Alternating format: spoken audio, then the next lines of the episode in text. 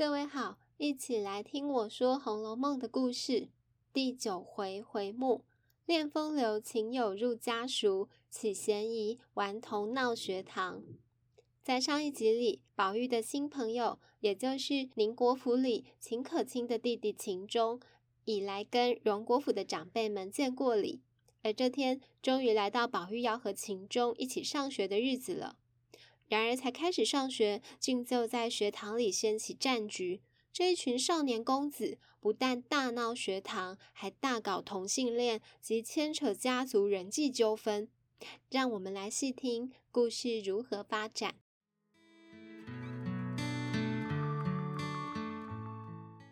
这天早起，宝玉就看见一个面带愁容、怅然若失的袭人。宝玉以为袭人因自己要上学去了，这房里变得冷清寂寞。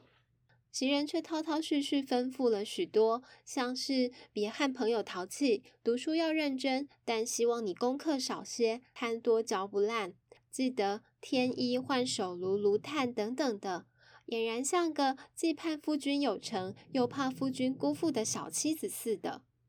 宝玉要他记得多去屋外走动，也要常找黛玉一起玩笑，又去嘱咐了其他丫鬟，然后出来见贾母，报备他今后要上学去了。接着是见王夫人贾政。今日贾政正在书房中与亲客相公们闲话，见宝玉来说要上学去了，贾政着实有着满腔复杂情绪，他既无奈又恨铁不成钢。宝玉这么大年纪了，却常因他祖母溺爱，既不得苛责学业，又常厮混在内围之内。如今又慎重来禀报要上学了，贾政没好气，便做出嘲讽的态度，冷笑说：“你如果再提上学两字，连我也羞死了。依我的话，你尽玩你的去是正理，仔细占脏了我这地，靠脏了我这门。”让一旁亲客都为宝玉来缓颊。贾政又问：“跟着宝玉上学的有谁？”外头有李奶娘的儿子李贵带头进来回话。贾政呵斥他：“你们成日家跟他上学，他到底念了些什么书？”又威胁说：“要去念了些胡言混语在肚子里，学了些精致的淘气，等我闲了，先揭了你的皮，再和那不长进的算账。”吓得李贵跪下来碰头，回说：“如今已经念了三本诗经，又着急着把《小雅》里‘悠悠鹿鸣，食野之苹’讲成什么‘悠悠鹿鸣，荷叶浮萍’，倒反而把众人逗笑了。但在贾政看来，只从对科举晋升有益的四书读熟才是正理，其他古文诗词都大可不必。”当父亲教训小厮的时候，宝玉只敢躲在门外，像躲猫的老鼠似的，大气也不敢出。直到熬过父亲这关，才又回到贾母那里。秦钟也早已来等他一起出门了。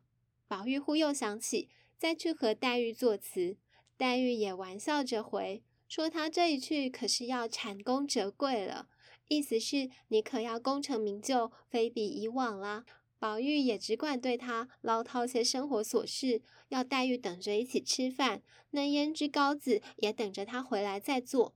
临走，黛玉偏再问他：“你怎么不去辞你宝姐姐呢？”宝玉只笑而不答。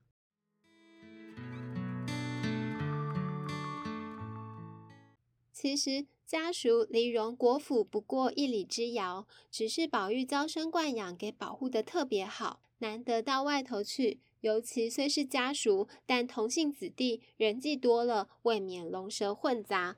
家人既怕宝玉不好学，又怕对他照顾不周，更怕是结交了不上进的，跟着学坏了。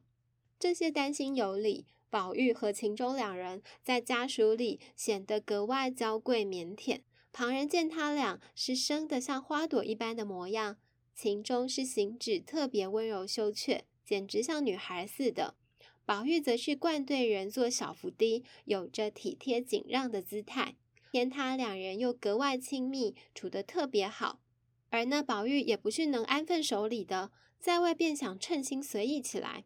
他就跟秦钟说：“我们是同窗，就不必论叔侄辈分了，我们就是兄弟朋友。”此后他就只管喊秦钟兄弟，或他的表字金青，是金鱼的金，公卿的卿。种种言行举止，在同学眼里看来，竟显得有些暧昧，便开始有人谣传他两人有同性之癖，成了学里的八卦。男子同性恋在古代又称作龙阳之性。这时恰有一号人物，偏是无中生有，冲着龙阳之性来的。他就是薛姨妈的儿子，宝钗的哥哥薛蟠。我们前几回里提到，他来到贾府，有两府中或远亲的贵族公子们为伙，竟让他玩得更闹，变得比以前更坏了。如今薛蟠便有所耳闻，学堂里有许多青年子弟在，于是他竟动了要多收几个小男友。哦，不是干弟弟的歪念头。反正家里有的是钱，多缴些学费送礼给老师，来混个学籍不是问题。问题在于他何曾想读书？若偶尔有他出现，就是来滋事的。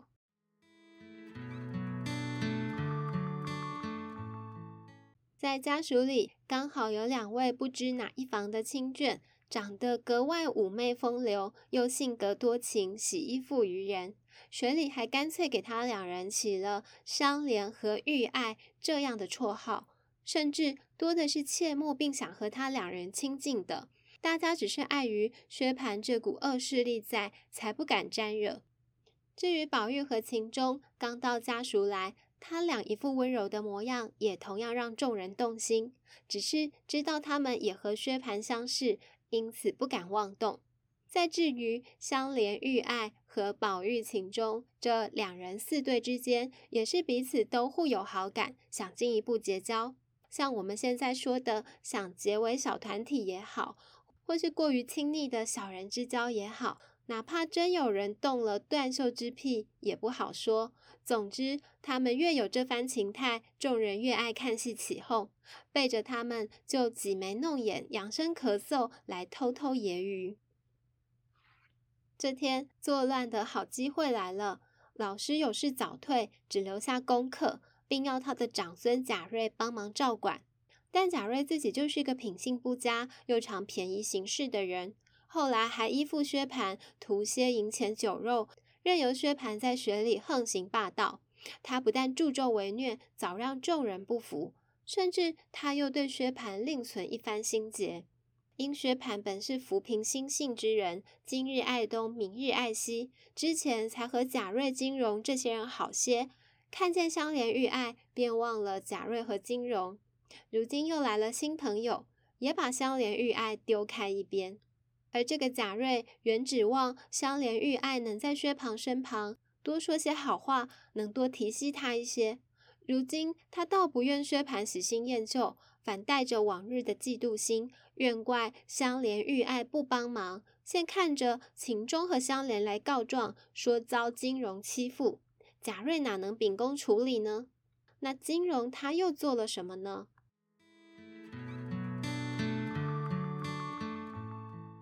原来秦钟也和香莲心性投合，两人假装出宫上厕所，就走到后院去说体己话。秦钟问。家里的大人可管你交朋友不管？话未完，就听到后面冒出一个金荣，故意咳嗽一声，吓得两人一跳。香莲有些性急，先问他：“你咳嗽什么？难道不许我俩说话不成？”金荣也得意地说：“许你说话，难道就不许我咳嗽不成？我只问你们，有话不明说，像你们这样鬼鬼祟祟的干什么事？我可也拿住了，还赖什么？”要他们俩让自己抽个头，也就是拿钱来堵我的嘴巴。这话让两人又羞又气，质问：“你拿住什么了？”金融偏说：“我现拿住了，是真的。”还故意嘲弄：“贴的好烧饼，你们都不买一个吃去。”正是这样，秦钟香莲才来找贾瑞告状的。贾瑞面对两人涌起新仇旧恨，想到秦钟背后有宁府做靠山，于是只单责备香莲出气。金荣这个始作俑者看这般情势，越发得意，越继续胡说。方才明明撞见他两个在后院子里面亲嘴摸屁股的，而一旁的玉爱想为朋友出气，也和他口角起来。除此外，还有一个旁观者也想帮秦钟一把，他就是贾强。贾强是贾府的正派玄孙，因父母早亡，从小就跟着贾珍过活，因此和贾珍的儿子贾蓉比亲兄弟还要好。如今已经分房设自立门户，他成天斗鸡走狗，赏花玩柳，来上学也是装装样子而已。今天既看见这样的事，哪容许有人欺负贾蓉的小舅子秦钟呢？偏他又盘算。若亲自出面教训贾瑞、金荣等人，岂不伤了我和薛大哥的和气？于是灵机一动，也假装出宫，去外面调唆宝玉的书童明烟。明烟二字是明茶之烟，是制茶或冲茶时的烟气。像这种不像名字又特别风雅的用字，都是刁钻的宝玉取的。他给其他几位书童也取名叫除药、扫红、墨雨。在此表过不提。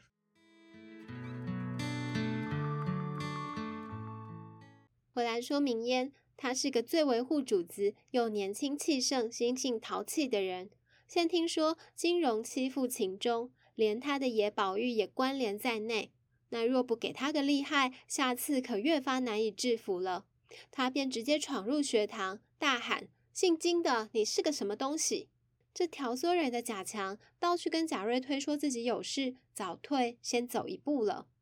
而明烟这边好戏正开演，他一把揪住金荣，就问：“且慢，提醒各位听众，底下有脏话粗话，请您慎听。”明烟问：“我们操屁股不操屁股，管你鸡巴什么相干？横竖没操你爹去就罢了。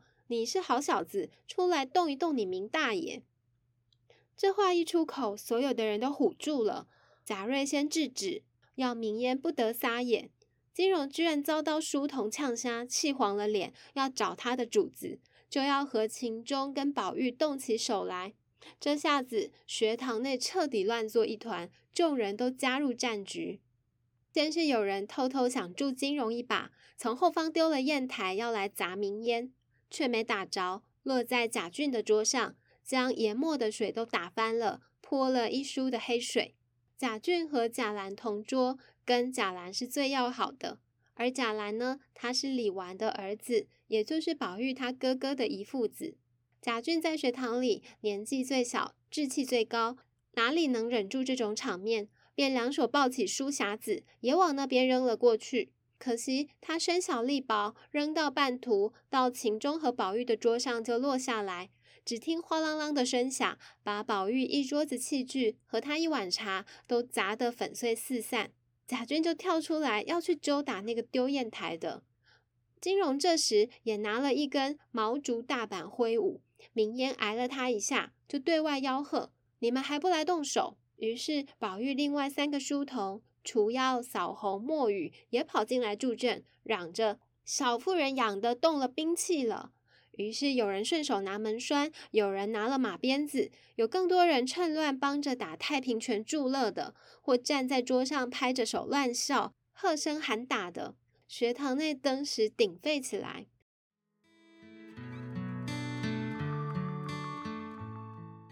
这时在外有几个大仆人终于听见了，早上才给贾政威胁的那位李贵忙进来喝住众人，众人互相推脱，也说不清。李贵先把四个书童骂了一顿，撵出去。而秦钟的头上挂彩，宝玉正拿着挂金子替他揉，直接跟李贵说：“收书拉马来，我回太爷去。我们被人欺负了，不敢说别的，手里来告诉瑞大爷。瑞大爷反倒派我们的不是，听着人家骂我们，还挑唆他们打我们。明烟见人欺负我，他岂有不为我的？他们大伙儿反打了明烟，连秦钟的头也打破了。”还在这里念什么书？不如散了吧。李贵听了，只好劝说，又忙着四方调停。他劝宝玉，为了这件事去惊动家属先生，倒显得咱们无礼似的。依我的主意，哪边的事就在哪边了结，何必去惊动老人家？依我看，这都是瑞大爷的不是。老师不在这里，你要是能管众人，何曾闹到这步田地？贾瑞冤枉说，众人又不听他管。李贵笑说：“不怕您老生气，您老人家素日到底就有些不正经，难怪这些兄弟不听你的。就说：“快做个主意，思路开了吧，闹到太爷，也就是老师那里去，对谁都没好处。”宝玉和秦钟便坚持要金荣道歉，宝玉甚至定要金荣磕头道歉才行。又问那金荣究竟是哪一房的亲戚？李贵脑子明白，想若说出哪一房，更伤了兄弟间的和气。那明烟却不省事，还从窗外喊进来，说他是东湖童子里黄大奶奶的侄儿，那可是什么印证仗腰子的，也来唬我们。还想要说，忙给李贵制止了。金荣迫于无奈，贾瑞等人也怕事情闹大难收拾，都劝着金荣磕头道歉，甚至还劝他：“哎呀，杀人不过头点地。”金荣依了，此事才算落幕。各位听众，您看学堂真这么闹够了，大家也都心服口服了吗？欲知后事如何，且待下回分解。谢谢收听。